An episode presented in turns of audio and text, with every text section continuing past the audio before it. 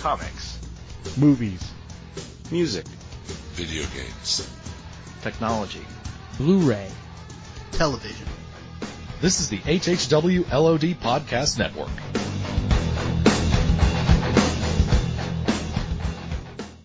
Today's podcast is brought to you by Audible.com. Get a free audiobook download at www.audibletrial.com slash outnowpodcast. Over 100,000 titles to choose from for your iPhone, Android, Kindle, or MP3 player. That's www.audibletrial.com slash outnowpodcast. Previously on Out Now with Aaron and Abe. Hey, I just fell upon a quarter million dollars like Andrew Dice Clay in, Blue Jasmine. You know, I can really get you a good return on that. You talking like six or seven percent? No. I'm talking about like 20%. Whoa. How are you gonna do that? Merchandising. Spaceballs the t-shirt, Spaceballs the coloring book, Spaceballs the lunchbox, Spaceballs the breakfast cereal, it's Spaceballs the flamethrower. And last but not least, Spaceballs the doll. May the Schwartz be with you. uh, uh, if you mean a return of 20% on comedy, then I'm in. No, seriously. I invested in 1987 Spaceballs merchandise and I need to unload it. It didn't go up in value as much as my Blazing Saddles items. Wait a minute, I forgot my introduction. In, in, introduction, introduction, introduction. Thank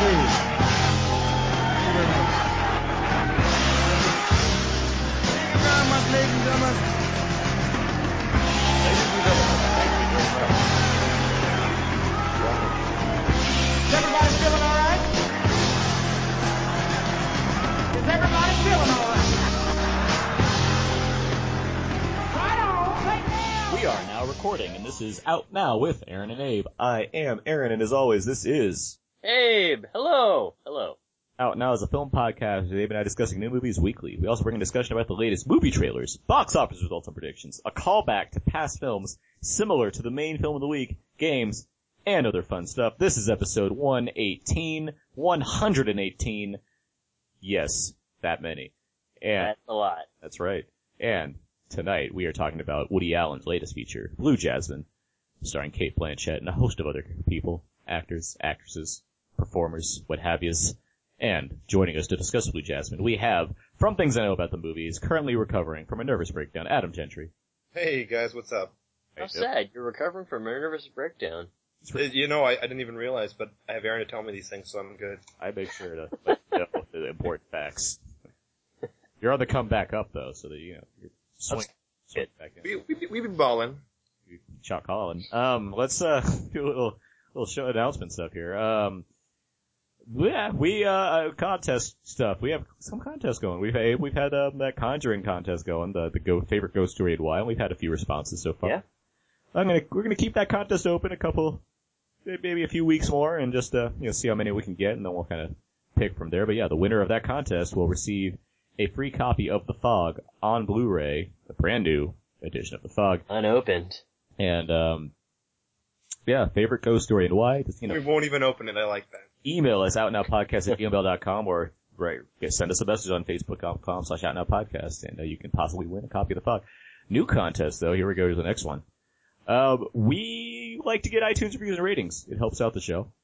And I'd like to think that people like listening to the show and they, you know, that's why they listen to us every week and it'd be so great if they could give us an out now iTunes review rating. And so, were you to do this, I hope that we can get like a, a few more in like the coming weeks, a, a good, a, like a good several more, and I'll, I'll put all those people who do so into a raffle, and um, the winner of that raffle will get a double pack of Blu-rays. I got, I got a couple really cool Blu-rays that I could just send out to somebody, and so uh, I guess Is one of them RoboCop? no, No. it was not RoboCop. That doesn't help. Don't get their hopes up for something that's not. don't, don't guess. Everyone's gonna be like, "Oh, I'm not getting RoboCop." No, I'm not getting RoboCop. Never Damn mind. I wa- I was I was logging on to iTunes and now I'm stopping because it's not RoboCop. It's not RoboCop so No. far. I'm not. Don't do that either. Don't make me have to go out and buy RoboCop on Blu-ray so I can put it into a price. Okay, everybody, you all getting RoboCop.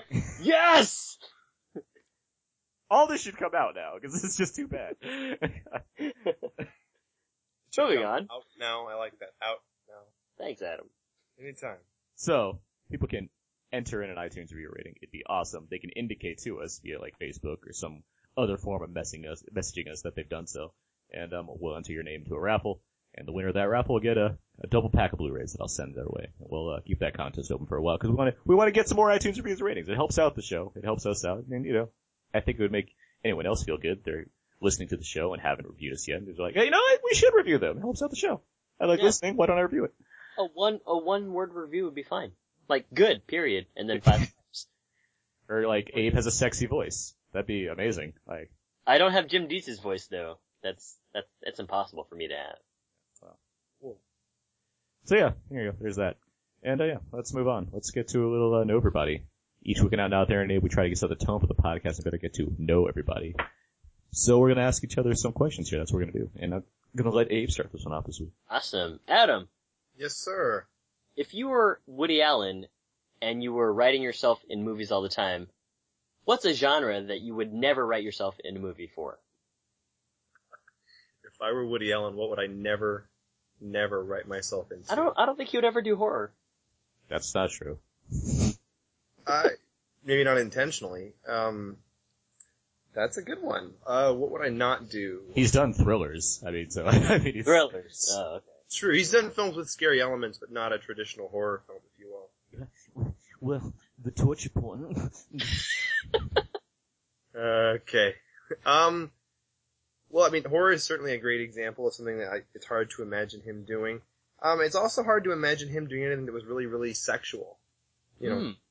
it's one thing that I, I have a hard time imagining him doing just because, I mean, his films, you know, like again, there are sexy things in certain films of his, but it's hard to imagine him kind of going all out, you know, on that front. So I'll go with, with horror and, uh, and sexy things. I mean, And in combination. record, I would, I would love to be Woody Allen and have the chance to write myself into a movie. That would be an amazing experience. I mean, like, Vicky Cristina Barcelona is a pretty hot movie. Yeah, but I mean, but it's still, I mean, it's, it's sexy in a, in a more traditional way, in a quieter way. It's not like you're gonna get some big skin flick moment in a Woody Allen movie. Yeah, Fair it's no shame. Exactly. There, there are no dick shots. Um, If there's one movie that's if there's one movie that's sexual, it's Shame. Oh man, really, really get you going in Shame. Get- especially given the title. you just know you're in for an erotic thrill ride with Shame. A feel good movie of the century, ladies and gentlemen. Let's get ashamed. Feeling something. Go at Well, it. so, so Abe, so totally Yeah. like a, kind of a cookie cutter question, but I'm really curious to know what you think. What's your favorite Woody Allen movie? Small time crooks. I don't know. Uh, the, I actually haven't seen too many of them. I've, the first Woody Allen movie I did see was Small Time Crooks, and that was like my brother brought it home from college, and we were checking it out, and I was like, oh, this is kind of funny and awkward and weird at the same time, and Michael There are men in Rappaport the is amazing. downstairs, and they're drilling over next door. They're drilling. I do like Michael Rappaport. I don't think that he uh, he gets as much acclaim as he he needs. Um, but uh, I really liked Midnight in Paris. That was like my number one movie in 2011. And again, I haven't seen too much of Woody Allen's films, which I think is a, sh- uh, I I should feel bad for myself. So it's a limited answer, but I would say Midnight in Paris. Aaron, Hey, that's me. you were having yeah, you were having a nervous breakdown. What city do you retreat to to get back on your feet? Um, let's see. What city do I retreat to after a nervous breakdown? Um, huh. How would you handle it? Would you go somewhere you'd never been before, or would you go somewhere like that you're familiar with? You probably, hmm. So yeah, that's, that's it. I mean, Archer went somewhere he he he had never been before. So why not? Like, I, I'd say like, country air and like you know sunshine and stuff maybe. what's like a what's like a coastal spa- city in Spain? I have no idea. It's a great question. My geography is not that great. I'm looking it up right now. Now I'm curious where Barcelona Uh, is. Since I Oh, just mentioned Barcelona, Barcelona is a uh, it is a coastal coastal, city. right? It's up in it's up in the west. Yeah. That'd be awesome. So yeah. It. So why not? Yeah, Let's say, there say, let's say Barcelona. It is. Barcelona looking works. at it right now. It's like how to get back on your feet while learning Catalan. Exactly. How's it up in the west? It's in the it's like on the east tip of Spain. But anyway. uh Oh yeah, I'm sorry. Yeah, I, my geography is all messed up. apparently. Abe, I'm upside down right now. I'm in space. I don't Yeah. have a, I don't have a question for you, I was kidding. Um Good. Adam, yes, sir. Mia Farrow or Diane Lane? Sorry, Keaton. Diane Keaton, my bad. For a second there, I was like, "That whoa, this is a strange comparison." Oh man, that is really tough. That is really tough. Um, I think pound for pound, if you're going for the number of great movies that they were in with Woody, you'd have to go with Keaton, just because Keaton has so many great films that she was in. You know, for Woody, whether it's you know Annie Hall or, or Manhattan or Bananas or Love and Death or Sleeper or whatnot. But that said, I am a huge sucker for Mia Farrow's performance in Hannah and Her Sisters. Mm. So it's one of those things where I have to go, I have to give the nod for Keaton just for overall, just for how comprehensive, you know, her part was in, in Woody's filmography, but with a lot of love for Mia. I mean, she wears that hat in Purple Rose. so. Oh my gosh, that hat. And the sunglasses in, uh, in, uh, in Broadway Danny Rose that she only takes off like one time. Oh, okay, so, uh, Abe. Yeah. Not Abe, I already asked you a question. Yeah, I? I have no more sad. questions to ask. Silly. Silly Adam. Screw you, Abe. Kids. No, so Aaron, my question is that a lot of, uh, a lot of times with Woody Allen films, the performances are really what gets a lot of raves and, and, and Blue Jasmine is no, no exception. The performances are getting a lot of buzz. I'm curious to know, out of Woody's performances in his own films, which do you think is his best? Woody as Woody Allen in a movie. Um, let's see. Um, God, that's good. It's funny because I like Manhattan more than I like Annie Hall, but I think Woody Allen's better in Annie Hall than he is in Manhattan. Um, with that said, Sleeper came to mind kind of immediately because he's like as much fun as it is to like listen to him tell his one-liners or what have you. He's such a great physical comedian as well. And Sleeper has some great like him like as the robot um, in Diane Keaton's apartment or whatever, where he's like he, he has he's like he's a robot, but he's also like in a moment where he has to like he's he's getting high accidentally, essentially, because he's trying to fake being a Yeah. robot amongst all the party guests and like all. I'm gonna go sleeper. Sleep that just makes me laugh a lot. Like I think he he he brings both like kind of the the dialogue heavy woodiness, but also the physical comedy that makes. Me I love the bit where he's beating the instant pudding. Yeah, yes, yes. It's- oh my god, it's, it's ridiculous. And doesn't he get stuck inside the orgasmatron too? Yes. It's just, This movie already sounds amazing. I, I'm missing out on so much Woody Allen Sleep- comedy. Sleeper is like 70s Futurama. Like before Futurama, there was Sleeper because it's so, so Woody Allen gets, you know, he get well not you know, but Woody Woody Allen get essentially gets frozen in time, sent to the future, wakes up, and everything's like different. Um, and so it's exactly it's it's pretty amazing. it's, and then he has to like sort of lead a revolution. And it's it's, it's, yeah, it, it'd probably be it'd probably be in my top 10 Woody Allen movies. I really like Sleeper a lot. Um, Nice. all right, Abe. Yeah. Most uh, there's a que- this question is from uh, Joe Jans. He uh, sent Oh, okay. question, and uh, you can answer this. I will, I'll, I'll allow Adam to answer this as well. And I'll have All my right. own answer, but here it is. Uh, thanks, Joe Jans, for this question. Most anticlimactic death in a film, his vote would be Bump Bailey crashing through the right field wall to his death in The Natural. Most unclimactic death. Anticlimactic. oh, death. anticlimactic. Anticlimactic death in a film. Hmm. Three immediately came to mind for me, but I'll let you Well, guess. Samuel. Jackson in Deep Blue Sea. Uh, hmm. Anticlimactic. Uh, wait a minute. Uh, what's his face? Steven Seagal in Executive Decision. There you go. That's anticlimactic? It's, it's shocking, baby. Which is like, he's like in the movie for like two minutes. He's like, oh, I guess he's dead now. Hmm. Okay. But it's not like he gets like, I guess it's like, a movie about It's not like career. he gets, it's not like he gets like shot off screen. It's like, what happened to him? Oh, he died. Like, it's like, and it's over. he's okay. He's, he's good. He's done. Okay, whatever. Adam, you have I don't know.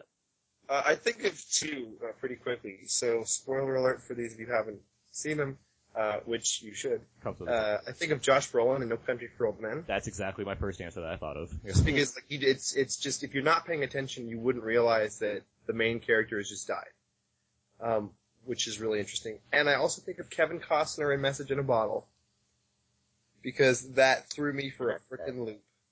That's a movie. Is that a Sparks book? It is, it is indeed. Well, that comes with the territory, right? Well, it was just one of normally with Sparks books, so like if someone's gonna die, like it's telegraphed, and they they die really dramatic. Well, Adam, come on, it's called Message in a Bottle. It was telegraphed. Not so much though. not, not, so, not so, maybe you haven't seen this film in a while. Ow! I don't know. Yeah, I don't see it. How does that correlate? Come on. uh, Yeah, uh, Oh, Aaron. Josh Brolin in No Country, easiest answer for me. Uh, Vincent Vega in Pulp Fiction.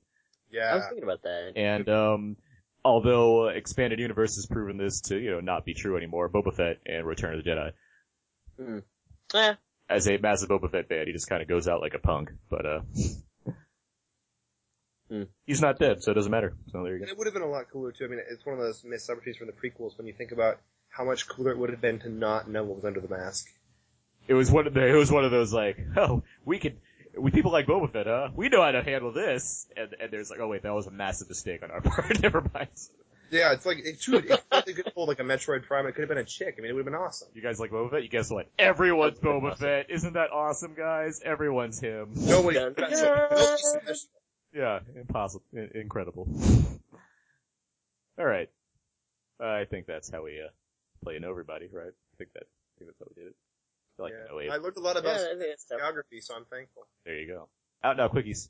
Yep. Each who can out out there, and we talk about one main movie of the week, but we also have other movies that we tend to see during the week. So we have a little quick segment called Out Now Quickies.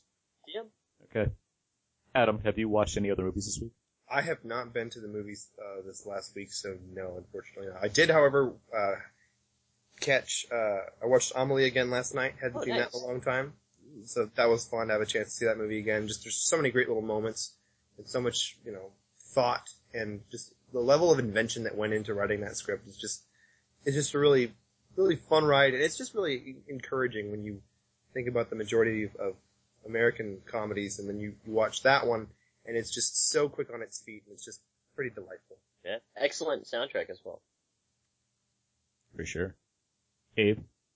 Yes, I watched the way way back. Um, it's a good movie. I I, I kind of the the parental drama kind of uh bugged me a little bit. I, and also what's her face? Not in a bad way, but it was just very. It's kind of like the middle part and kind of drag. Feels like I have like no idea who What's Her Face is.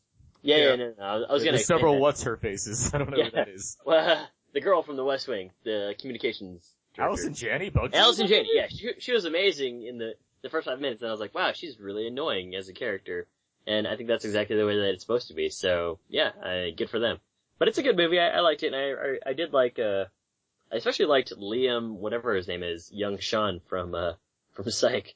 But, um, You're picking on the Janney, brother. yeah, well, she's, no, she's good in it. I, she's a great actress, but the character in itself, it kind of bummed me out, cause all she does is just drink. Um, but, uh, no, I, I liked the, uh, the story overall, and I especially liked the relationship between, uh, uh I guess, sh- what's his name in the movie? I, I don't know, I can't remember, but Liam and, um, Sam Rockwell? Sam Rockwell, yeah, and Sam Rockwell was, uh, he was good in the movie. I'm glad that it wasn't like a, I, I'm glad the movie didn't go somewhere else with his character toward the end of the movie. So, yeah, I, I do recommend it. And I'm gonna see The Spectacular now, probably either tonight or tomorrow. I'm curious where else they could have gone with Sam Rockwell's character. Well, just more of like, oh wow, you're such a loser and, like, oh, you, like, you were false to think that I was super cool. It'd be weird to have that happen and have Steve Carell play a dick in the movie. Like, there's no adults I can look to.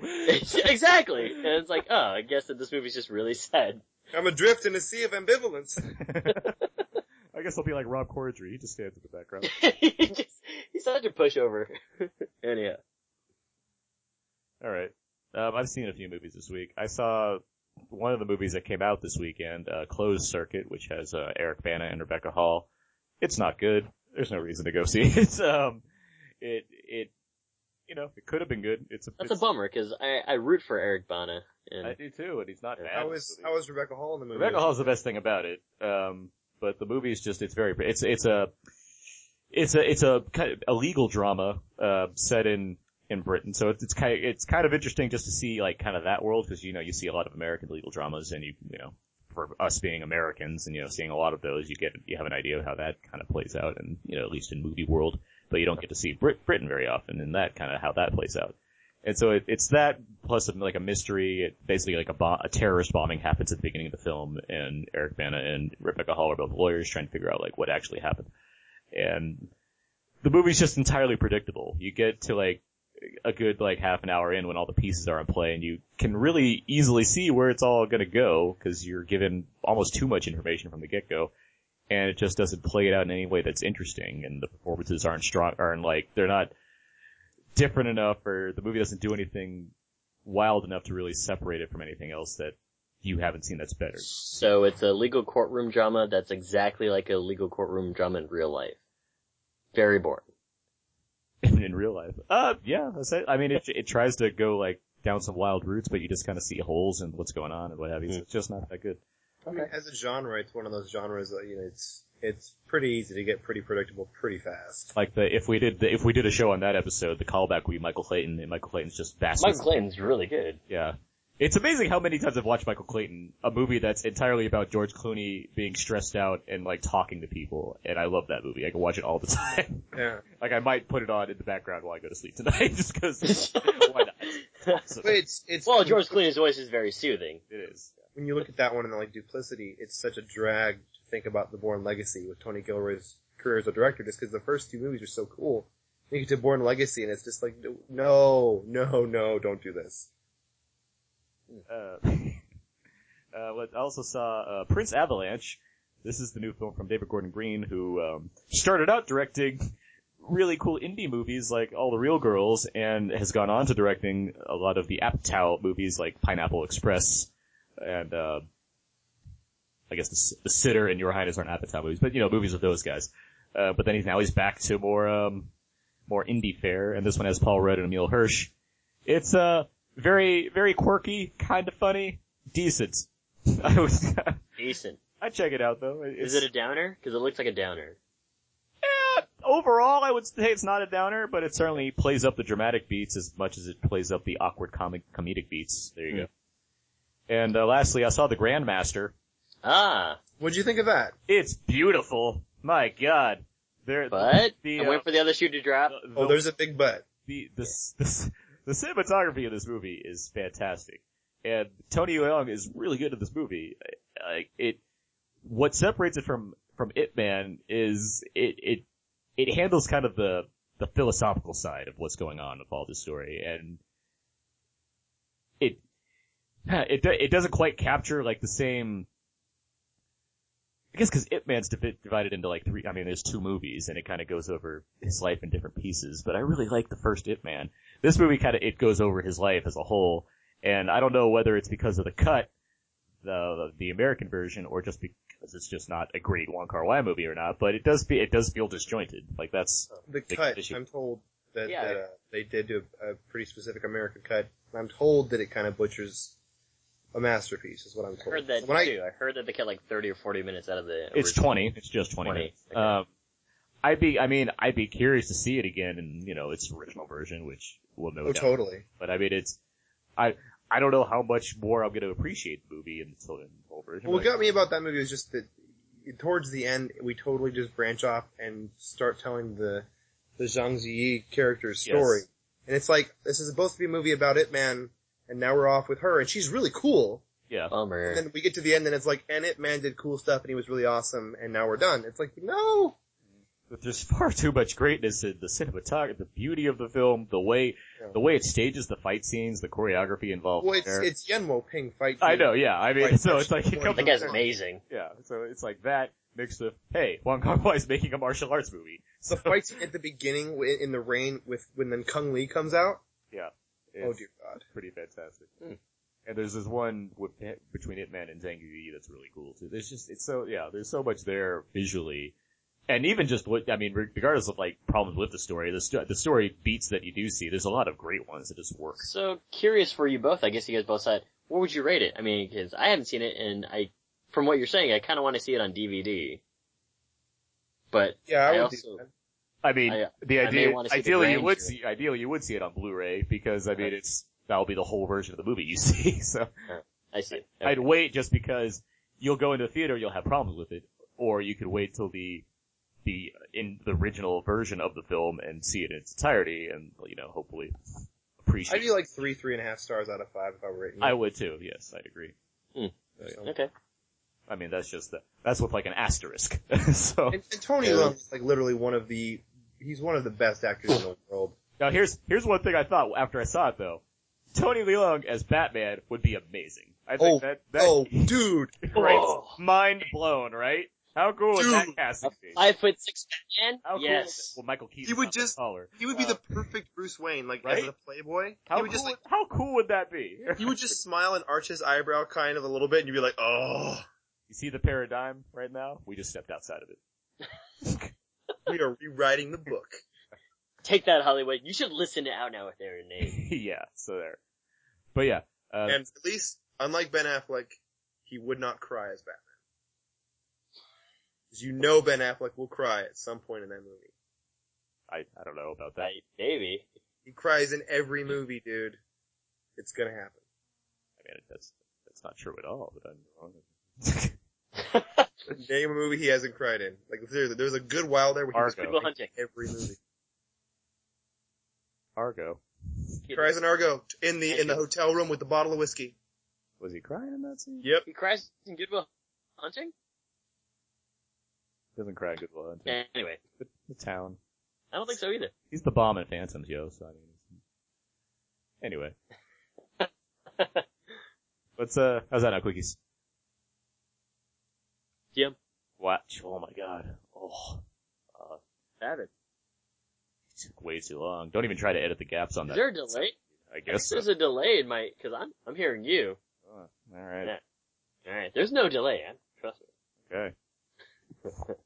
Still a little, movie still a little movie trailer talk. Alright. Each week we talk about a couple latest movies here. Quick on that one. I don't know, you know. right away you know we're talking about trailers. It's, I don't know what's going on. There must be a lag in your Comcast or mine. okay. Comcast, another sponsor we're not sponsored by. I'm not even using Comcast. There you go. Let's talk about some trailers though. Each week we talk about some of the newest trailers and what's what we think of them when they're coming out, what have you. And the first one we have is Saving Mr. Banks. This is a film based on the untold true story of uh, author P.L. Travers. Um, her story of Mary Poppins, how she brought that to Walt Disney, and how they made that into a very successful movie. Uh, so there, Tom Hanks is Walt Disney, Emma Thompson's P.L. Travers.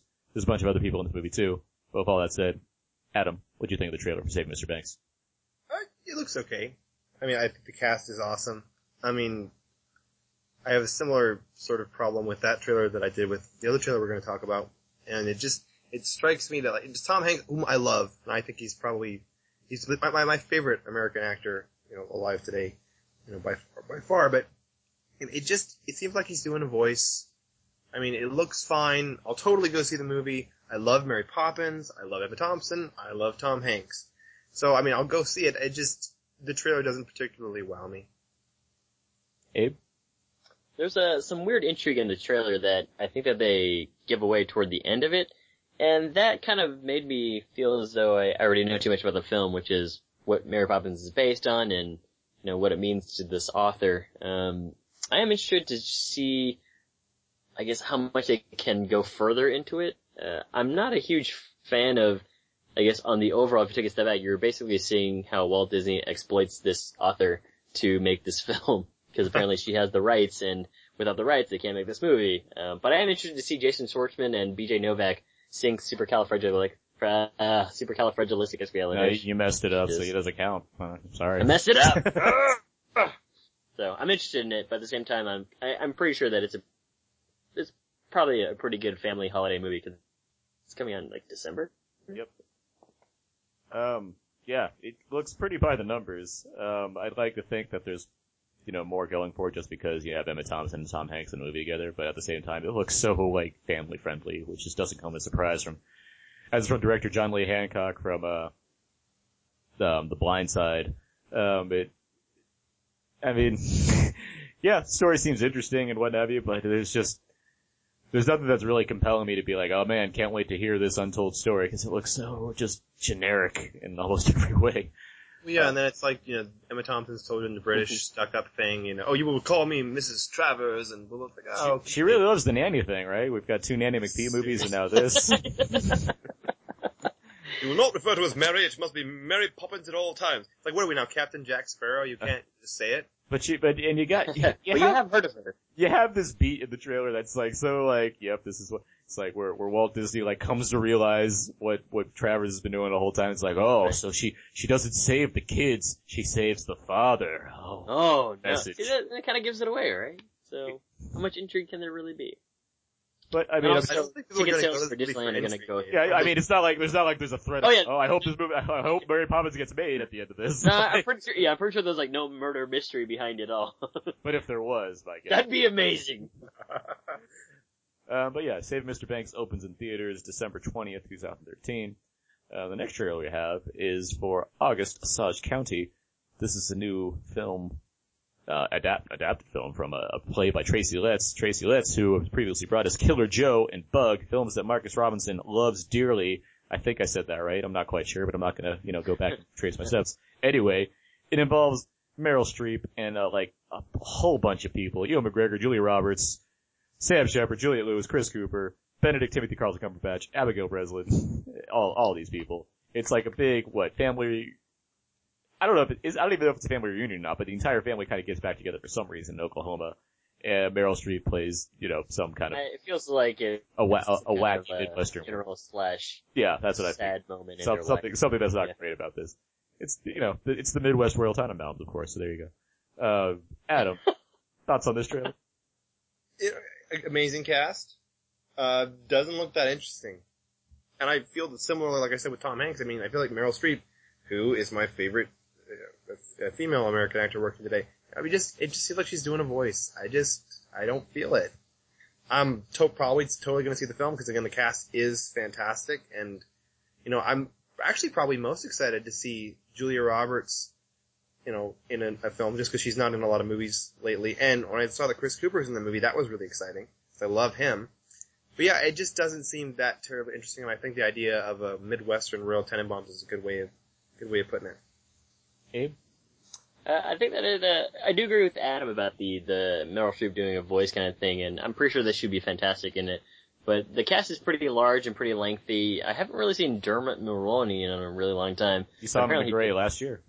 Yeah, well, that was a long time ago, but he, he Right. drives a Ferrari, and, uh, I don't know if it's going to be one of those movies where they converge together to hash out all their feelings because this is the best time to do it, and so now we're gonna grow stronger as a family, cause that's really been done a lot in other films, and, you know, Ewan McGregor, were like, right when I saw this and I was like, oh, I guess it's sort of dealing with death, um, I immediately thought of like Beginners, I was like, that's a, it feels like that's a superior movie to this, uh, right now, but, I don't know where this movie is gonna go. Uh, I, I, I hope that it's not gonna be one of those tearjerker for an Oscar kind of movie. Well, they're gonna try. Hmm. I mean, being familiar with Tracy Letts, I, I, I don't think that's necessarily going to be the case, but I do agree about Meryl Streep. It's like, okay, she's doing a voice and she'll probably get nominated for an Oscar for it. Good for her. um, I, the most curious, the most curious thing I have about this movie is that, you know, we have Ewan McGregor here doing an American accent. I tend to hate Ewan McGregor's American accent, so it's nice to see Benedict Timothy Carlton Cumberbatch jumping in, and I hope to see him pull it off even better. Um, that's my curiosity right there. The rest of the movie's like, yeah, alright, this exists, I'll probably see it, but I don't really, yeah, I'm kind of in the same boat as Adam. It doesn't really seem inherently interesting to me besides the fact that there's a very strong cast here. Um, I assume that the, the play is quite acclaimed. um, I know nothing about it. Um, You and- could use some Fassbender. Fassbender, he's, he's got What plenty, he's got, he's got plenty going on this fall, so I'm not worried about that. Uh, I'm just saying, I think he would improve the stakes. I, I, I can't disagree with you. He's Michael Fassbender, but uh, just yeah. Um, when does this come out? This comes out also like right around Christmas time too. I'm sure it's going to be limited, limited and it'll expand throughout December or something. But uh, yeah, December 25th seems the official release date for now. But, uh, Christmas Day. yeah. When, when else would you want to see a movie like this? Yeah.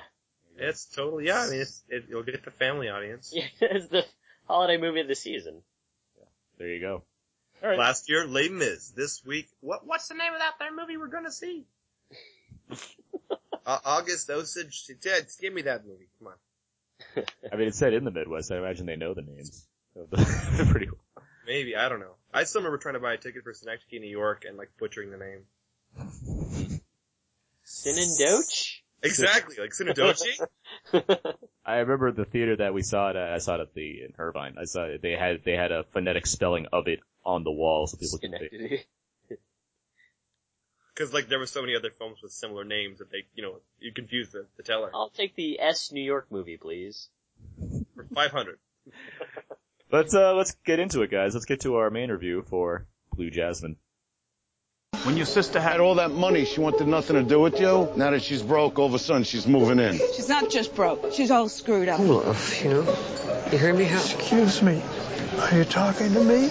Ginger told me all about you. One minute you're on top of the world, the next, guy turns out to be a crook.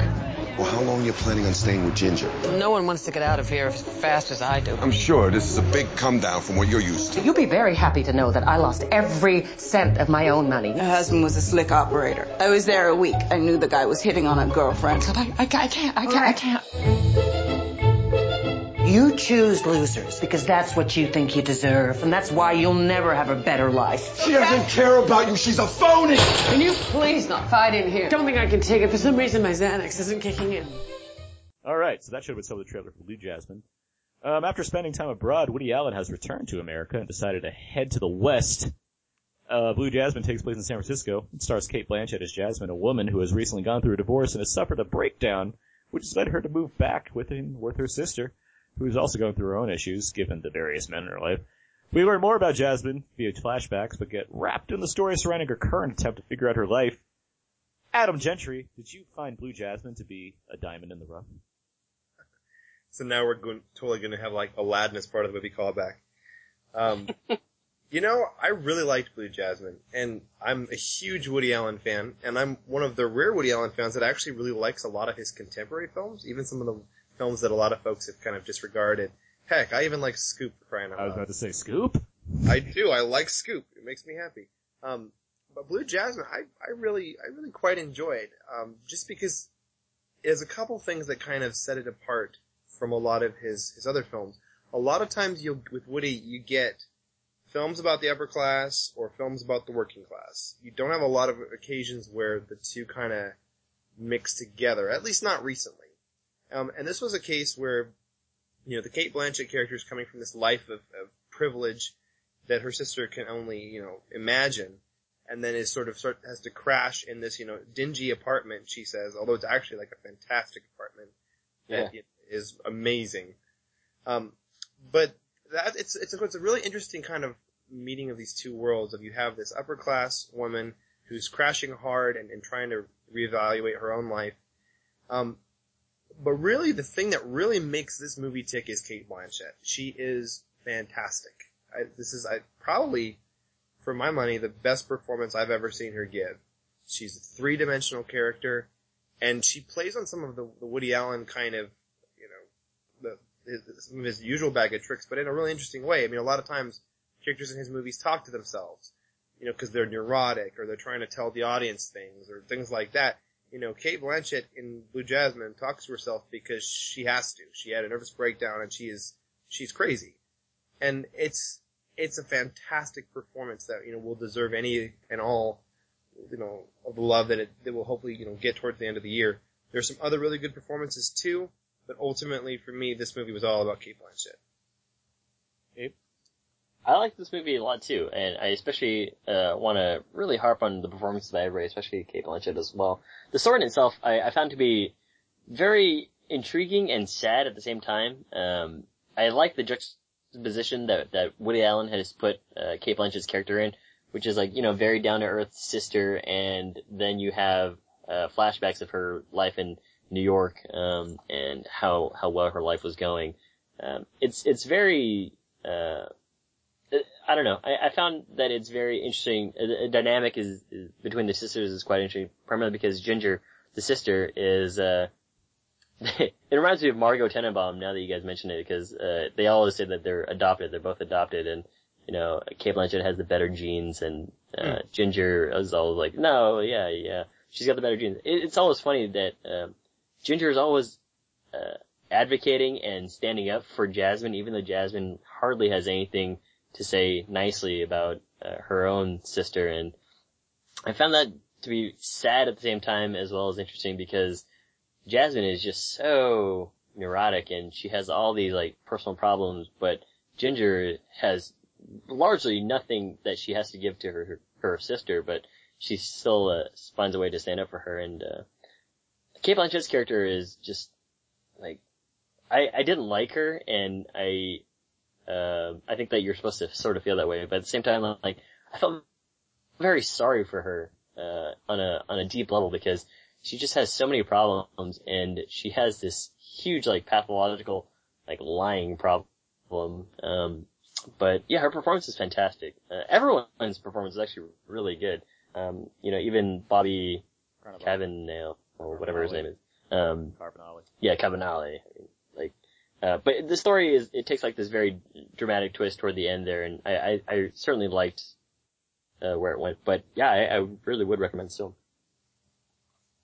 Yeah, I mean, we're gonna be all across the board loving this movie. I, this, I, I, I, I like Midnight in Paris a lot. That's one of my favorite movies of like the past decade. But I mean, Blue Jasmine's just, it's really high up there too in terms of just Woody Allen just delivering really well these recent years, um, with some of these kind of different stories that break out. Blue Jasmine just, it's such, it feels like such a, a change in pace for Woody. Like it's certainly, it's not a laugher, that's for sure. I mean, it's, there's, it's got its, you know, its moments, especially with Bobby, Car- Bobby Cannavale, who, you know, plays mm-hmm. his character the most broad of anybody in this film. But there's, there is a, a, a sadness with Jasmine that I found kind of fascinating how the movie allowed it to play out, where you are supposed to not necessarily like this character, but you have to feel bad for her situation given things that happen, especially because a lot of those things are her fault. Um, it's it's interesting to see how the flashbacks work in to provide context for things, and Alec Baldwin's actually a lot of a lot of fun in that kind of as the husband, and you know the thing. Given that you know that this is not a, you know going to be a, turn out to be a good guy, it's interesting to watch that performance play. And I mean, I can't, I can, we can keep going on about how great Cate Blanchett is, but I will just move on because I think Sally Hawkins is very good in this movie as Ginger. I think she's, as much as I want Cate Blanchett to get the recognition she deserves for this movie, I think Sally Hawkins is, she'd be great for a supporting actress mm-hmm. nomination. I think her work as Ginger is so interesting to watch and so like, I love the, kind of the blue collarness of her, of her position in this, in this film and, how she handles the different the different guy characters. I mean, you have Bobby Cannavale, you also have Louis C.K. and Andrew Andrew Dice Clay. Andrew Dice Clay, by the way, really good at this movie. Doing a good job, yeah. yeah. He's not playing like Andrew Dice Clay. He's a guy. He's talking like this and uh, be really Well, mean he still kind of has that a little bit. I mean, that's because that's his natural accent. But I mean, Yeah. he comes away. He walks out of this movie being like the the the, the guy you like feel the, like almost the the worst for because like he's such a, he's a, he's a good person at heart it seems and just a regular guy. Uh, but it it's it's neat to see like him come to this movie and, like the way that plays out. But I mean, yeah, this movie in general. I really enjoyed it. I really like how how different it was from other Allen movies. I but it still has kind of his. It's still very much a, an Allen written movie. You can feel that in the dialogue, but it takes it to a different level that I, I really enjoyed.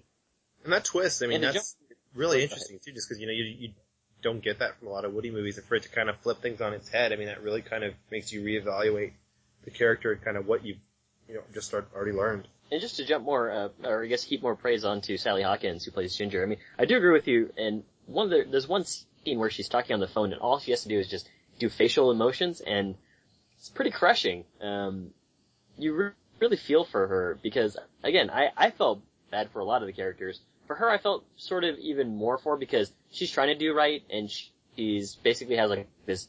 I don't know if Jasmine's like a negative influence. You can sort of say that she could be, or you can uh, think that she can be, but at the same time, it's not really her. It's just more of you know she just meets a lot of jerks in her life.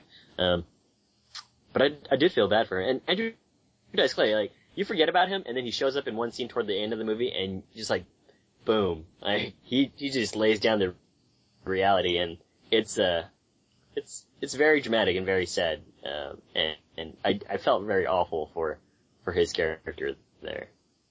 I wonder if you guys are actually overstating the Sally Hawkins case a little bit because I love Sally Hawkins, but I didn't think she was quite all that in this movie. Because I mean, I had a problem with a lot of times with Woody movies. I feel like the performances are really mannered, and just because there's a certain rhythm to his dialogue, and it doesn't fit well in every every single mouth. So when you know you look at some of these characters sometimes in films of his, just kind of come across as very mannered and very, it, it just feels kind of artificial. And I felt that a bit with, with Hawkins, whom I love, and I like, for me, like, Happy Go Lucky is one of the great performances of the last several years. I'd agree with that. Um, but just, I, I don't know, for me it didn't quite hit me on that level. I mean, we'll have to Throw that agree, out there. we'll have to agree to disagree because I do I do think Ginger I think Sally Hawkins hits all the the beats required of her character quite well. oh, I'm not saying she's bad by any stretch. No, yeah, but I, I mean, I just. I, I I don't think I'm overstating it. I could say that. I could I could say that I think Bobby Cannavale's character enables her to go into a a broader direction than some of the other characters in this film. But I, I wouldn't say it. It takes me out of the experience of her of her in a Woody Allen film. I guess. You know what's also cool about every character in this movie? Also, all the side characters are very good, like the two boys, and also Ginger's boss in the supermarket. Really good. Just these random little side characters. Yeah, he just random everybody. Like he just has like two lines that the boss does. One of them is, "Hey, do you want to step into my office?" and here are some tissues. And even that's like really good. I'll, I'll say this. There's one character that actually did kind of bug me, and it's Michael Stuhlbarg, because I like Michael Stuhlbarg a lot, and his, his dentist character, I, it, it, I, I see what the point of that is, but it, for whatever reason, that's the only thing in this movie that kind of rubs me the wrong way, where it's like, how that, how, It's- how he's that a kind of little bit pays of a off. stereotypical kind of Allen character from like one of like like from one of the earlier like Allen comedies or something. Take it to a, a, an extreme, I would say, given the context of Jasmine's character. Yeah. I, I really like Bobby Cannavale in this movie too, though. He's just there's that bit in the grocery store when he's there crying Yeah. next to bananas, and it's just like he's like, I haven't been sleeping, and it's just like it's the sweetest thing because you, you kind of think he's this tough guy. And plus, the character's name is Chili. I say again for the record, the character's name is Chili. How awesome is that? and it's just like, and he's there crying, and you know, you realize that even though he had this kind of outburst moment earlier, which kind of, I mean, nowadays, anytime a male character is violent on screen with any proximity to a female character, like people tend to kind of freak out and like, oh, he's a bad guy. But with this guy, it was just like, oh man, like he, he, you know, Jasmine's totally selling this guy short. Like he really is sweet.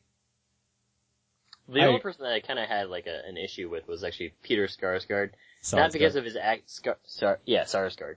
Not because of his acting, but primarily because of the character, and I, I kind of didn't like how the character was going to go, but ul- ultimately it doesn't end up the way that I thought it was going to end up, and um, I thought she was just going to be, Jasmine might be like a sucker for these kinds of uh, relationships, um, where it's, it's kind of built on this fake solid, or fake, fake foundation, um, and I'm glad that it didn't go that way, because it just would have been a sad turn of events for the entire movie. It's just like, you can never fall out of these, these, uh, awful ways that you're. It doesn't get happier. It doesn't get happier, but I mean, it, it would have been, it would have been awful if it's like, hey, you know what? Here's like a Prince Charming dude, and he's like a nice guy, but maybe something's gonna happen, and I, I really couldn't see that, or I didn't want to see that happen to the character again. Primarily because it, she's been so devastated by it. it, it it's really, The movie if I could doesn't ever- cop out on what it's trying to do. Yes. Well, one of the coolest things about like the, the character though of, of Jasmine and what you kind of get this big insight into her head is that she constantly will tell people that her sole aspiration is to take a computer class mm-hmm. that she can then t- study interior decorating online. And she tells everybody that and she's so proud and excited about this. And she doesn't hear what she's actually saying and realize how foolish she sounds to everybody else. That was fascinating. it it is. It plays into the psychosis of the character really well. It's neat. To, it's neat how that. How it's God. I just Cate Blanchett. She is really good in this movie. I would say it's one of her best performances easily. And um, the there I've I've seen arguments made where like because you already know that this person is crazy, it doesn't get, allow the character to like really go anywhere regardless of how good she is in there. But I don't think that I don't I don't think that's necessarily fair. I think it it's it's you know this already, and it's great to see how what it's all. It's like seeing a continued third act of what, what happened to a character in a tragic sense. So you're you're just watching this kind of down, essentially a downward spiral of one person, and the way that's played out, it's just I find that fascinating, and I love how that kind of that weaves into out that that lead that leads into these other characters. That leads into this kind of ensemble story where you have it kind of branches out to have Sarah, like Sally Hawkins' character, which branches out to other characters, and, and then Peter Sarsgaard enters and things like that. And you have the flashbacks as well that also go on to explain how things got to the way they were. I, I just really, I, I like how, w- what the film does with Blanchett's character based on where it starts already. That, that's not something, that's something that bothers me. Yeah. Right, like it does not cop out, which is Right. such a blessing. I mean, you get to the, there's points where like, you know, Jasmine's trying to be a better person and she's trying to make an effort and she's trying to be something other than what she is. And obviously we can't get into the ending, but I mean, the way that it resolves feels really true to what and who we know Jasmine to be. Right. And it, it's actually what I was gonna say too. I hate the word to, to repeat it again, but it's like, yeah, it's not a cop out. It's not like, you know, she moves to San Francisco with her sister. She realizes like, you know what? It takes a lot of hard work to be a, a, a working class individual and I'm gonna do it. And, you know, my life's gonna be better for it. It, it, basically shows you, you know, people have huge issues and you don't escape these issues living in San Francisco for like a week. Um, it reminds me a lot of like my sister's sister or your sister's sister where they have this resolution that is sort of real. They have like this family dra- drama and they basically resolve it over the course of like a few weeks. Um, and I don't know. It, I like when movies do that where they don't, uh, show you this happy-go-lucky Cate Blanchett at the end. Um, and she's just fine because that's the way the movie should be. It definitely earns the ending, which is, which is cool. And I mean, not only that too, but I mean, a lot of times like with Woody, he's not the happiest person. Hmm. Despite how, you know, funny his movies are, like, when you see some of his dramatic films that really kind of play into his worldview, it's bleak. You know, like you watch, for example, like Crimes and Misdemeanors, you know, or Crimes and Misdemeanors Part 2, also known as Match Point. Yep. But I mean, you see some of that stuff, and it's just, it's bleak and it's dark, and there are times when, with some of his films, like, the, the sad ending just kind of feels slapped on to a degree, like sometimes the film feels like it deserved a happier ending, or just was like, and everything sucked and everybody died. The end. But with here, you know, again, not to be a dead horse, but it really feels organic to the narrative, and it, it really, you know, that's what Jasmine would do. Yeah. Blue Jasmine, or Crimes and Misdemeanors is my favorite Woody Allen movie. Um, Blue Jazz, yeah, I agree with you completely. And you have this, again, you, you're not necessarily like rooting for this character to succeed, although you don't want, you, you, you don't wish like bad things to happen to people either. True. They're, you know, like a villain or something, or, you know, someone that's designed to make you feel that way. But you feel really terrible for situations she gets her in. She gets like certain, and Jasmine, she gets certain monologues in this movie where, like there's a scene in a diner where she's talking to like the two, to, to, um, Ginger's kids, and she explains what her life is right now. And Yes, so it, you can, you can see that because of the situation and how she's explaining things, you- there's there's some inherent comedy there, but when you're really listening to the words she's saying, Yeah. it's really it's dark stuff and it's really sad and it it really lays out who this character is and you get it and it, it it's really just like that's easily like the scene I see at the Oscars like that's the that's the clip you play right there. Blue Moon was the song that was playing. You know the song Blue Moon. Yeah, but I, I always wanted to do something with my life. You know, I had energy. I didn't just shop and lunch and go to matinees. You know, I ran charities for poor people. Ran, you know, raised money for museums and schools. You know, with wealth comes responsibilities. I Wasn't just some mindless consumer like so many of my so-called friends. Though I won't say I dislike buying pretty clothes. Tip big, boys. Tip big because you get good service, and they count on tips. You know, someday, when you come into great wealth, you must remember to be generous. Mom said you used to be okay, but you got crazy. Yeah, and then you talk to yourself. it just breaks it all down for you in a way that's it's written really well, it's performed really well, and it it doesn't like it's designed to obviously like show you what this character is, but it's not like beating you over the head like it's just like making you like okay we get it, Jazz. It's just more of hey this is this is real, like this is what's going on. Yeah, one of those moments too where like you realize how smart she is.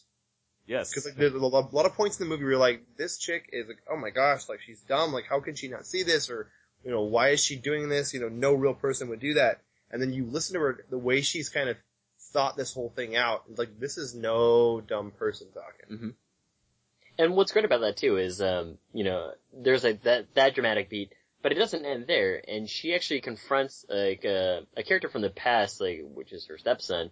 And that part really blew me away because, like what you had said, Adam, she's not dumb, but she does have these, I guess, tendencies to do very rash things. Um, and then she tries to, um, maybe she, perhaps she tries to qualify it in her own mind as, you know what, I was just having an anxiety attack and that's just the way that I am. But in reality, I think that she's pretty much thoroughly think, thinking through everything. I mean, she's conscious of what she's doing. She just chooses to do the wrong things. Especially when she meets Peter Sar- Sarsgaard and she tells him this, uh, this story about her, her past life. And I was, I was kind of completely thrown off. I was like, yeah, she would do that, but at the same time, like, dude, you have a serious problem. Like, there's, there's some weird psychotic pathos to you that I would never want to meet you.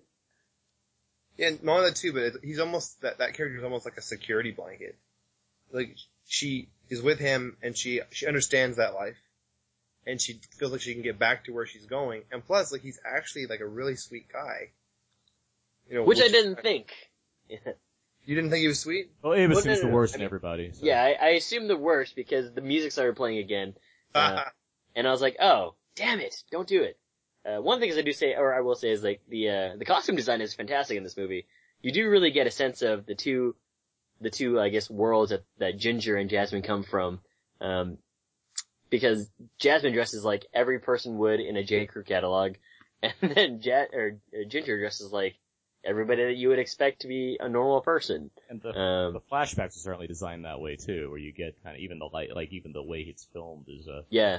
it is very, it, it has a, there's a, there's a, there's a warmer palette going on in the New York sequences versus kind of it's, you know, you're in San Francisco and the, the rest of the film where it, it, it's, it's not always sunny out there. And with Not that, sunny in but- Philadelphia. but with, that, uh-huh. with, with that said, San Francisco looks really good in this movie. Like I love the way Woody Allen, as he's you know traveled around the world to make his various movies over the past several years, like he he has a way of making of he's a good filmmaker. Like we don't get not enough credits given to you know he knows how to shoot good shoot movies good. I'll say it that way. like Ladies and gentlemen, Aaron Neuwirth. He has well he has well shot movies. The cinematography is quite good, and it you could see him you know having d- different locations placed in the background where it doesn't emphasize them. Like he, like Midnight in Paris was a great example of that because you have Yeah. a trip to Versailles where it doesn't focus on Versailles, although it's there and it looks great, but it's not like, hey, check out this great thing that we got the permit to shoot at. Like it's not about that at all. It's about the characters. And this movie, and you know, much like Vicky Cristina Barcelona is another good example of that, and you know, the various London Oh man, that, that's a fantastically shot film. It is, and it, but these movies, like they all, they underplay those values to them. Yeah, that's actually a very good point to bring up because they do have the part where you know she meets uh, Chili and Chili's friend, and they, they kind of walk around, but you don't really see stuff like, oh, here's the iconic like Fisherman's Wharf, or here's Yeah. the Golden Gate Bridge, like we'll just walk. Oh, look, there's like I don't know, uh, the financial district, the the Transamerica Pyramid Tower building. So I I, I do appreciate that actually, um, because it doesn't beat you over the head with it. It's like, yeah, here's uh here's like the city that they're in, and I'll just show you like a few scenes, but realistically, it's not about the city, it's about these characters. It's kind of cool too. I mean, just the way that he's not, you know, with the way that his financial financial situation is with the funding he gets, and he's had to really go around the world and use different locations when he was used to just shooting in Manhattan. It's kind of cool to see him sort of go around the world, and, and he's finally back in the U.S., but he's you know not in New York. He's in San Francisco and a little bit in New York. But I mean, it's it's cool to see him kind of branch out and you know take this kind of familiar aesthetic and put it in in you know, different locations. You know, speaking of the financial setting, I think that's one of the things that I the, about the film that maybe I didn't like as much, and I know that it, it basically is the a Bernie Madoff story, um, so to speak. Uh, but I, I don't know. It, it felt as though I don't know what the word would be. I just didn't like that aspect of it. Of uh, that's the the compelling reason why all of this is happening, and it's certainly uh it's certainly where the plot's like stemming from in terms of what happened to have this character do this kind of thing. But I mean that's you're not I I'm not trying to like accuse you of anything. You're not someone that's seen a lot of Woody Allen movies. You've said this yourself.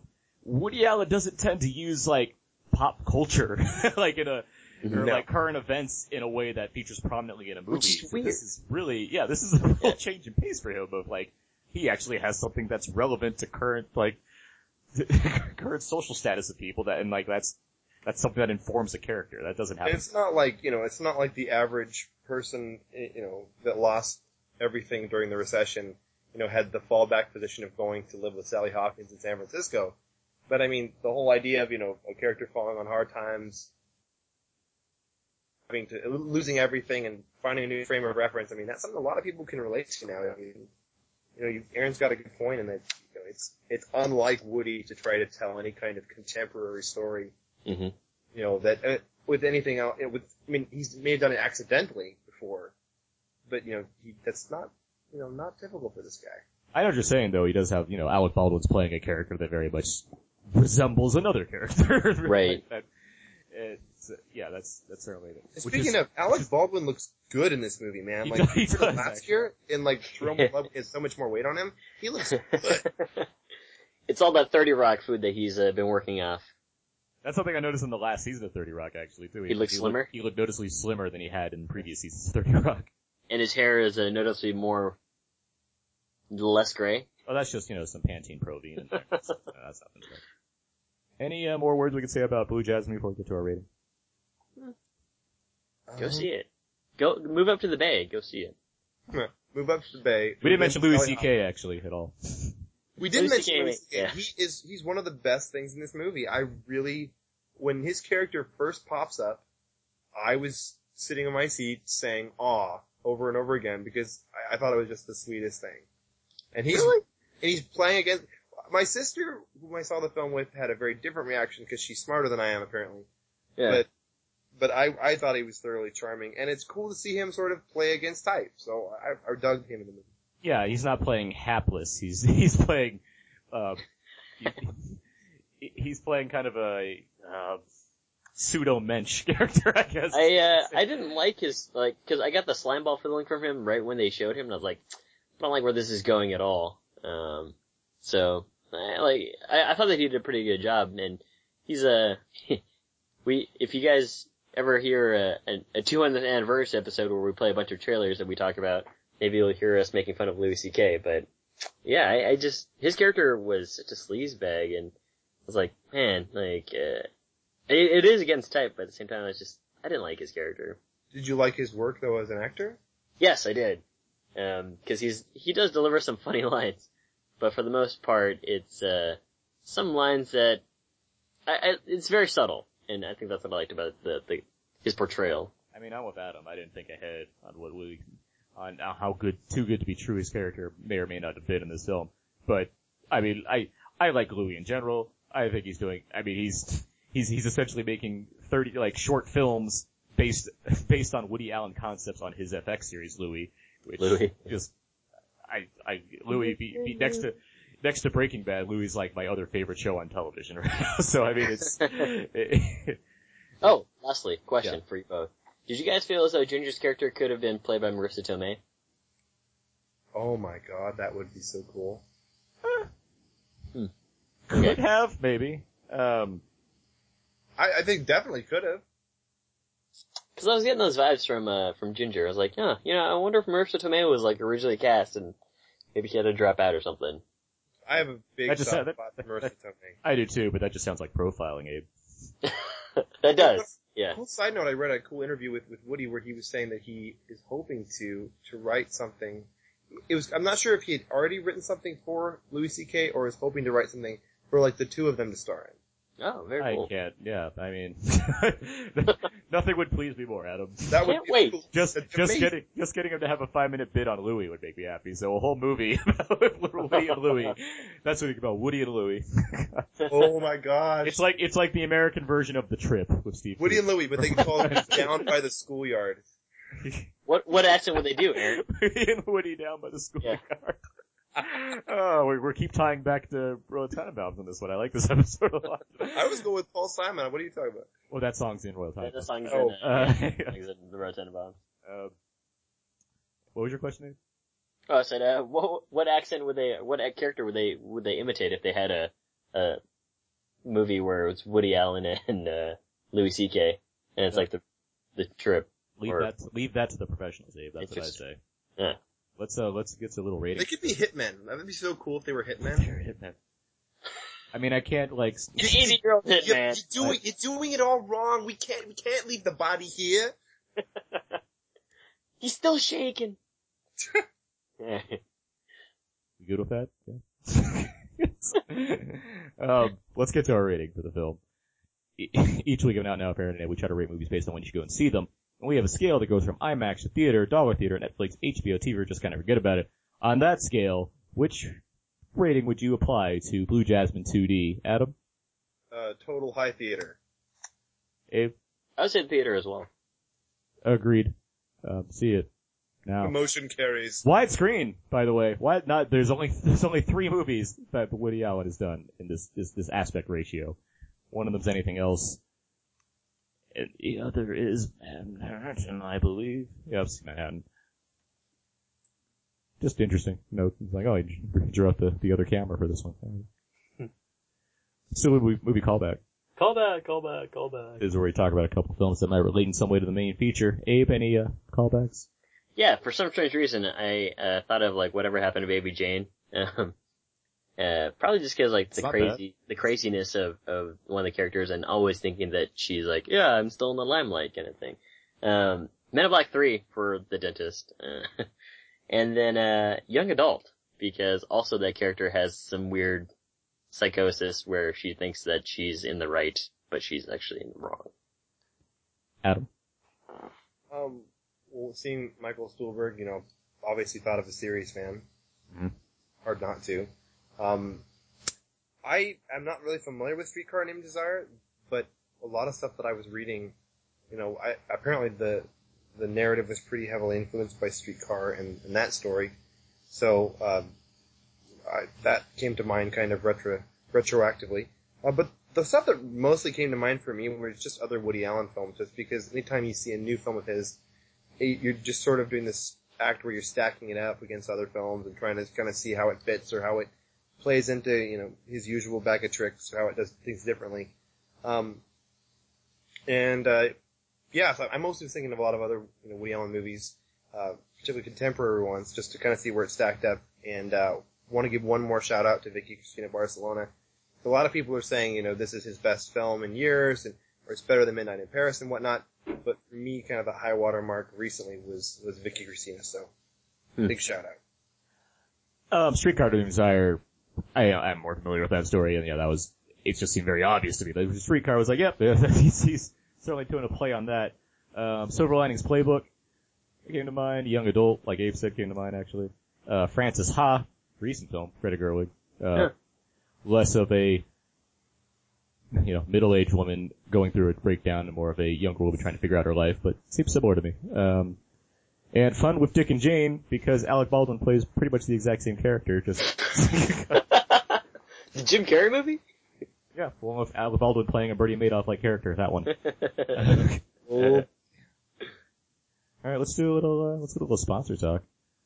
Um, today's podcast is brought to you by Audible.com. Get a free audiobook download at www.audibletrial.com slash out now podcast. There are over 100,000 titles to choose from for your iPhone, Android, Kindle, or MP3 player. And for you listeners of Out Now There and Abe, Audible is offering a free audiobook download with a free 30-day trial to give you the opportunity to check out their service. I have a book here. It's written by Woody Allen and narrated by him. It's actually a collection of short stories called Side Effects. It's a treat for Allen fans and those who are just discovering how gifted he is in classics including Remembering Needleman, the Kugelmass episodes, Confessions of a Burglar, and others. Allen discusses such subjects such as the nature of relativity, the UFO menace, and the predicament of modern man.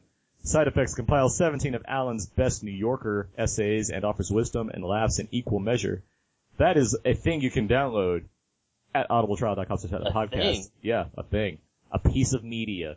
You can get that. you can download it. You can listen to it. You can keep it. You can sign up for your account at audibletrial.com slash podcast. Get rid of that account. Keep the book anyway. And we still get credit for it. Abe, I mean, come on. Not that you should do any of those things though. Who loses? Who one right? loses. But yeah, audibletrial.com slash podcast. Here you go. Abe, you know what time it is? It's feedback. Oh. It's feedback. Oh, is it feedback time? Feedback, feedback, feedback. It is that time. Um, each week we get lots and lots of feedback because we like to ask, ask lots and lots of questions on our Facebook page. And, uh, yeah, we did that. And we're now going to read your answers to these questions that we asked.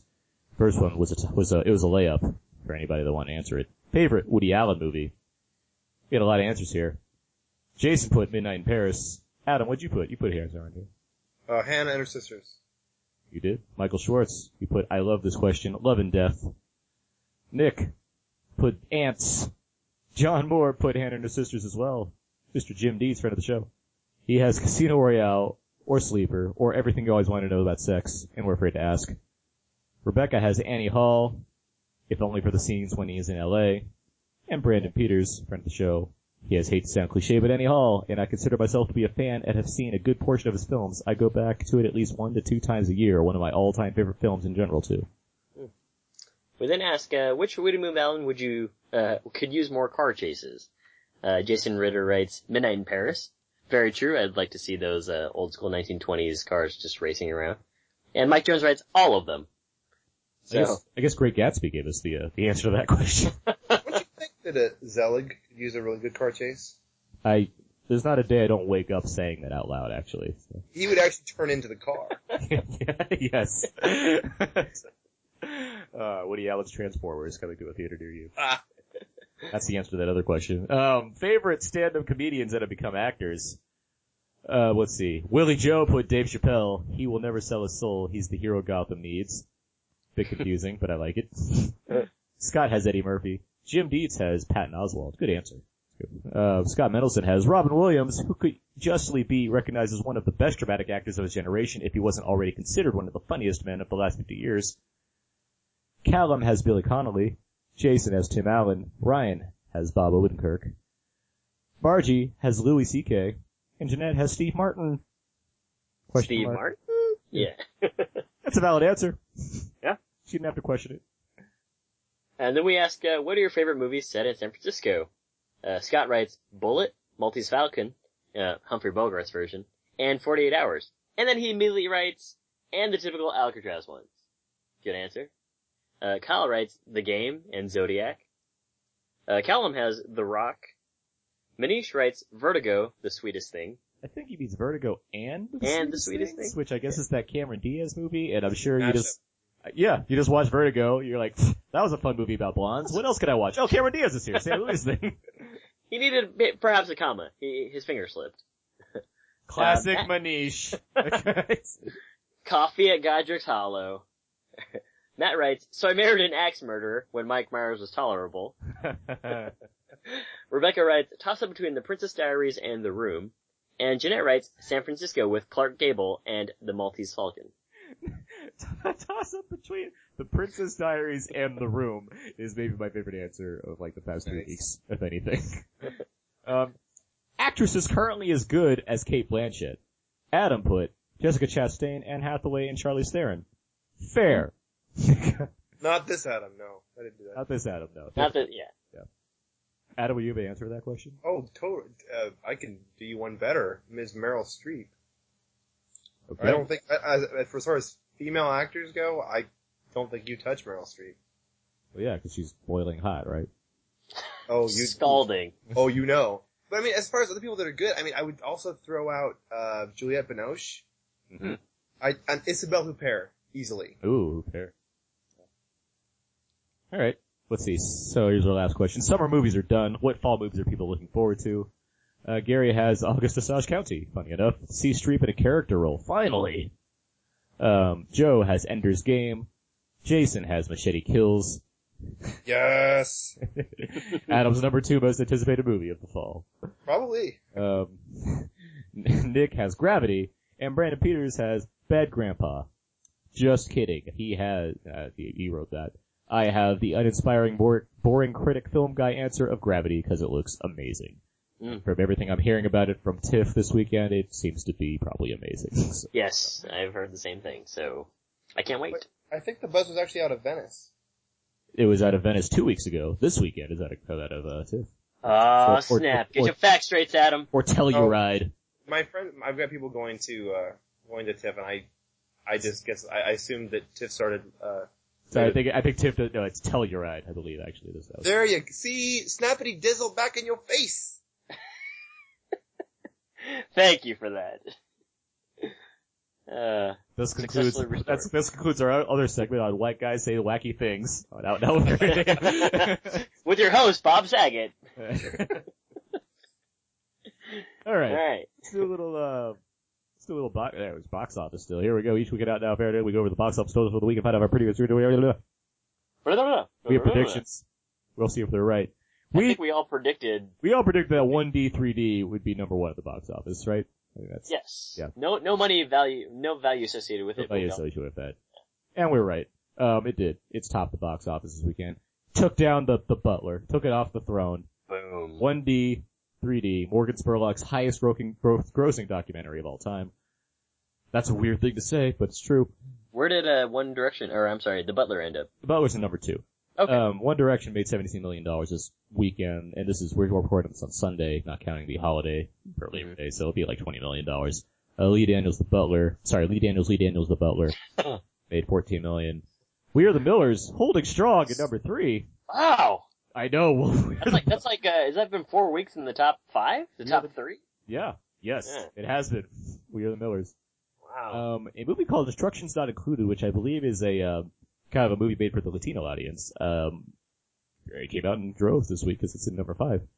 Um, yeah, there you go. I have no idea what that movie is, but I, I hope it's good. If people want to see it. Uh, Getaway, the thrilling Ethan Hawke, Selena Gomez action adventure movie that everyone was dying to see, came in at number nine, uh, with 4.5 million.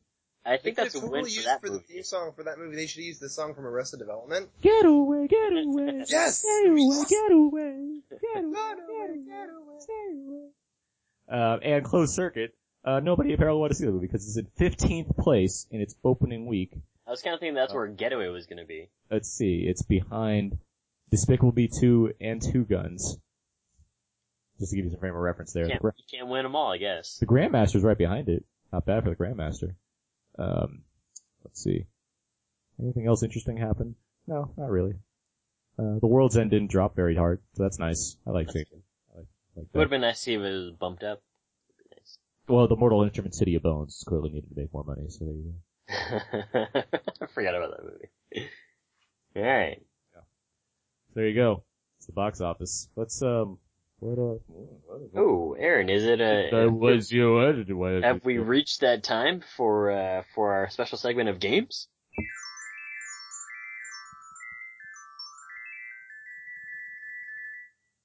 Those Red guys. hot this week, not blue. Red It hot. actually was blue because I was hitting the blue t- the blue tones right there Yeah. on Oh, my, my, my xylophone that I own. For Aaron and the Blue Tones, new band. blue tones, good name for a band. Write it down. Yeah, I was gonna say that too. uh, World's End reference, people, go see it. Uh, alright. So, I've got this game for you both here. It's called Color Wheel of Fun. This is a game in which every movie here has a color in the title, uh, of the film. And you can, uh, name the, the title. And again, new rules. You have to say your name and then you can answer. But of course, you can answer before me finishing the statement. Yeah, but okay. So Adam, I don't think you played a game with a while. You have to name. You have to say your name first and then the answer. So Yes. okay, so I would go. I would Just go be like, Adam. Yeah, Yeah, Adam. When in Rome. That's so. Adam is my buzzer. exactly. Yes. Yeah. You got Instead of, this. instead of saying buzz. Alright, here we go. Ten questions. Here we go. Number one.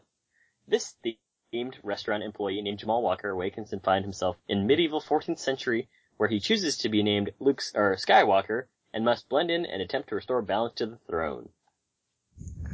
Aaron, Yes. I can't believe you're like the first person to make reference to this movie in over ten years. Is it Black Knight? That is correct!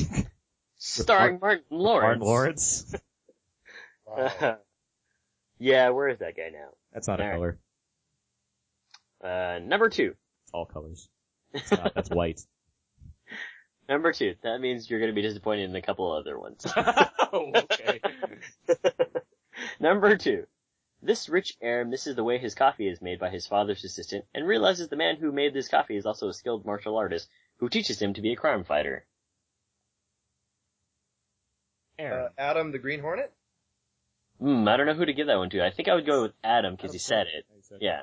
But Aaron, you did buzz in first. But Adam, go ahead. Yes. So you win that one. That is correct. Sorry, I, I totally didn't hear you, man. Sorry. No, no, no, no, no worries. No, we, we buzzed at the same time. You just got you Yeah. got- You're quicker. But you got it. You got it. Alright.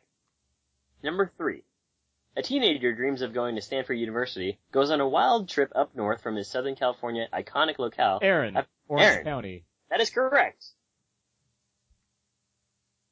Starring Colin Hanks.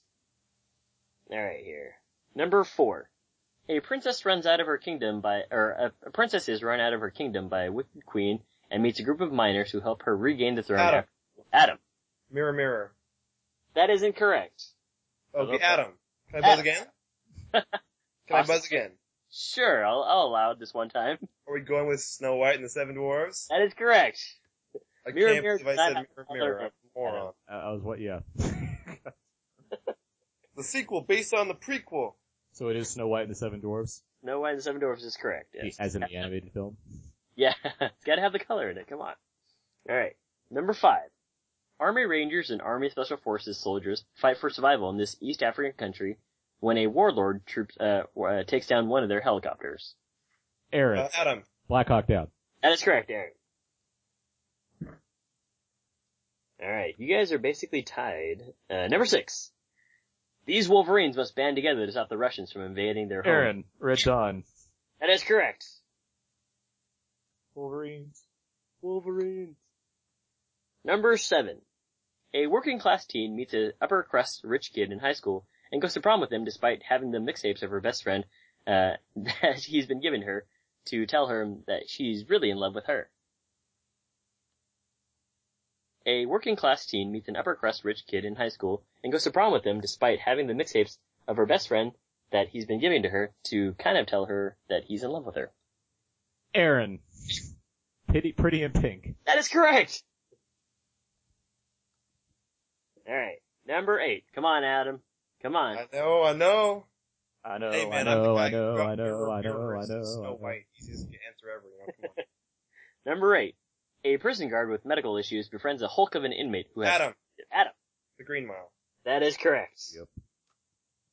Number nine. This movie has talking polar bears that wear armor and fight. Adam. Ah, Adam. The Golden Compass. That's correct. Man. Alright, I think, uh, here, let me do just some quick calculation here.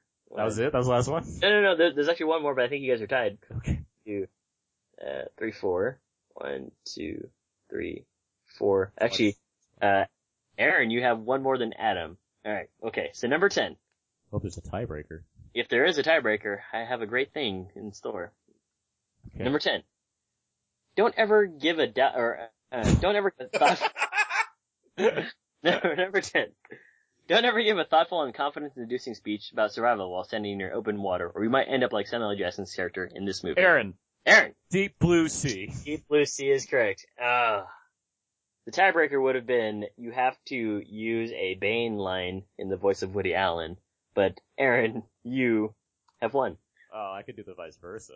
I mean, One thing is we could have actually understood Bane in that case. If he had like the Woody Allen.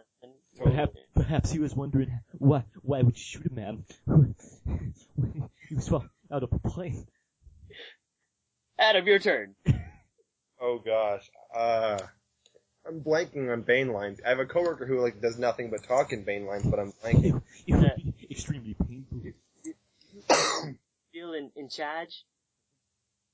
give me a second. Give me a second. I'll, I'll, let me get one. I'm, I'm, Alright. IMDb will help me. Yeah, yeah. You know, you, you speak of the devil and you, he shall appear. Well done, well let's, done. Let's not let's not stand on ceremony. It's, you know, theatricality and deception, you know, a powerful agents to the uninitiated. But, but we're initiated, aren't we, Bruce? Members of the League of, of, of, of, I'm paraphrasing, uh, Shadows. Well done, you two. Well done. you guys both win in that case. We should have just done that the entire time. uh, alright. Moving on. That was good. That was actually really awesome. The fire rises. Uh, you'll just have to imagine the fire. We're done. Your pun- I was like, I can't believe nobody tried your punishment must be more severe. Cause he would, you can imagine what he would, he would pronounce the T hardcore. He'd be like, your punishment. Let's do a little that represents what's out now. These are movies that are coming out to Blu-ray and DVD this week, and we have a few here. So just a little yay or nay. First up is Now You See Me. I heard that's a yay. It's fun. I'd say it's worth a rental. Uh, then we have Rob Zombie's Lords of Salem. I heard that was a nay. Then we have from Studio Studio Ghibli from Up on Poppy Hill. I heard that was a, huh, I don't know, I haven't seen it yet. It's like, I heard that was, huh? I heard that was, huh. You know, new score system for Abe. So, would you give it an IMAX? I'd give it a, hmm. Hmm. Next up, we have um the Iceman. I heard that was a, eh. It was a disappointing meh. And lastly, we have Sharknado. Which I heard was so great that they're making Sharknado the second one. That's the That's title. the title. Hey, Let's All try right. Three double D. I'd probably enjoy that one more. I, oh, oh. Um, what's coming out next week? We have Riddick coming out next week. That's what we're going to talk about next week's show. We actually did just release a audio commentary for Pitch Black with myself, Brandon Peters, and Jim Dietz, and that's a that's a fun time to spend if you want to listen to us talk about a movie for a couple couple hours. We always like doing those commentaries, we like we know our listeners like them, so that's we're happy to do it. Uh, but yeah, Riddick, the latest incarnation of the Riddick character starring Vin Diesel. That's next week's film, but for now we can do some box office predicting. I will say Riddick is the only movie that opens next week in wide release. Um, I can say that the other features of you know, the, the, the other the other Chronicles, uh, Chronicles of Riddick opened to 24 million back in 2004. Hmm. Pitch Black opened to 11 million back in 2000. Things have changed significantly since then, I'd say, in terms of Vin Diesel star status and the. And it's rated R too, yeah. It's rated. It's rated. It's back to being rated R. Pitch Black was rated R. Chronicles Riddick was PG-13. PG-13, but it didn't follow like the same, uh, the same, it, it wasn't, it was like largely not the same movie. Well, Chronicles Anyway. Riddick was a bomb. It was just a bad movie. that's what, that's the problem with it. Thanks a lot, Judi Dench. Or Dame Judi Dench. It was her problem. That was she was the reason. She really brought she really brought it down to the, the levels of prestige it was at before that. I'm gonna say, uh, I'm gonna say first place, Okay. uh, with, uh, uh, repeat of the past. I'm gonna say 24 million. Okay. Adam, any, uh, any thoughts? First place, uh, 17.1. Ooh. Seventeen point one. With the precision. Oh man. The precision, oh yes. That was that's a, such a stunning guess that I'm gonna stick right in the middle and guess 20 million and go with that. Right in the middle there. Yeah, taking TCB right there, taking care of business. Right. Straight out of Compton. Been there for years. Um, A crazy movie reviewer named Aaron. Alright. more Woo or Tribe than I am NWA, but there you go. Um, let's let's uh, let's get let's wrap it up here, guys, because Abe is bugging me. Um, well, that's gonna do it this week. Right now, there today. You can find more of my work on my personal blog at thecodeiszeek.com. You can find all my Burton movie reviews, as well as at whysoblu.com for my Blu-ray reviews, as well as a, I, did, I, I got to attend a screening of Cowboy Bebop last week. There was a very special Q&A that had a very long interview that I posted up there, so you can check that out. Um, and other things at whysoblu.com. You can also find me at Twitter at twitter.com slash Aaron's PS3. Abe? You can find more fun stuff at walrusmoose.blogspot.com and twitter.com slash walrusmoosh. Hashtag ILTwinAnarchist. And Adam. you can find more of my work at my blog, things I know about the movies, located at everything you always wanted to know .blogspot.com. Ironically enough, a little bit of an homage to an older Woody Allen movie. Um, and also at twitter.com slash ILTwinAnarchist, hashtag walrusmoose. Whoa! Whoa! That's, that's a first. You can find all the other episodes of Out Now There Internet on iTunes as well as at Stitcher. Also at hhwld.com. You can find our show there along with the other shows that fine network, including the Walking Dead TV podcast, which I am a special guest on this week. And Long Box of Doom, Half Hour Wasted, a lot of good shows with cool guys talking about comics and games and movies and other stuff, and stuff like that. Check us out over at outnow.podomatic.com where you can find out the latest reviews as well as Q&A that Aaron has, including a, a recent one with, uh, Edgar Wright, uh, Simon Pegg, and Nick Frost. Uh, also check out our YouTube channel, youtube.com slash podcast. We really need interns, so submit your resumes. Out Now Podcast at gmail.com. Feel free to email us your thoughts on Woody Allen's latest adventure or his other films. And, you know, we also have those contests going, so feel free to submit those favorite ghost story and why. Facebook.com slash out now podcast where you can interact with us. You know, answer our questions, we'll answer yours, and we'll also read them out on the show. Twitter.com slash underscore podcast. Same dealio there, just use a lot less characters. 140 in fact. and our latest endeavor, out now podcast at tumblr.com. Check out uh, our latest posts as well as anything interesting that we find on the internet. Yep, that's, uh, all of that. Awesome stuff. Good podcast, I thought, all around. We, we talked about Woody Allen quite a bit. iTunes reviews Great ratings. Bane impersonations. Great Bane impersonations. Adam, thank you for joining us today for Out Now Fair Abe. Thanks for having me, guys. Always a pleasure to talk about Woody and always a pleasure to be on the podcast with you guys. Awesome. And yes, until next time, when we find out if Abe is still afraid of the dark or not, so long. And goodbye.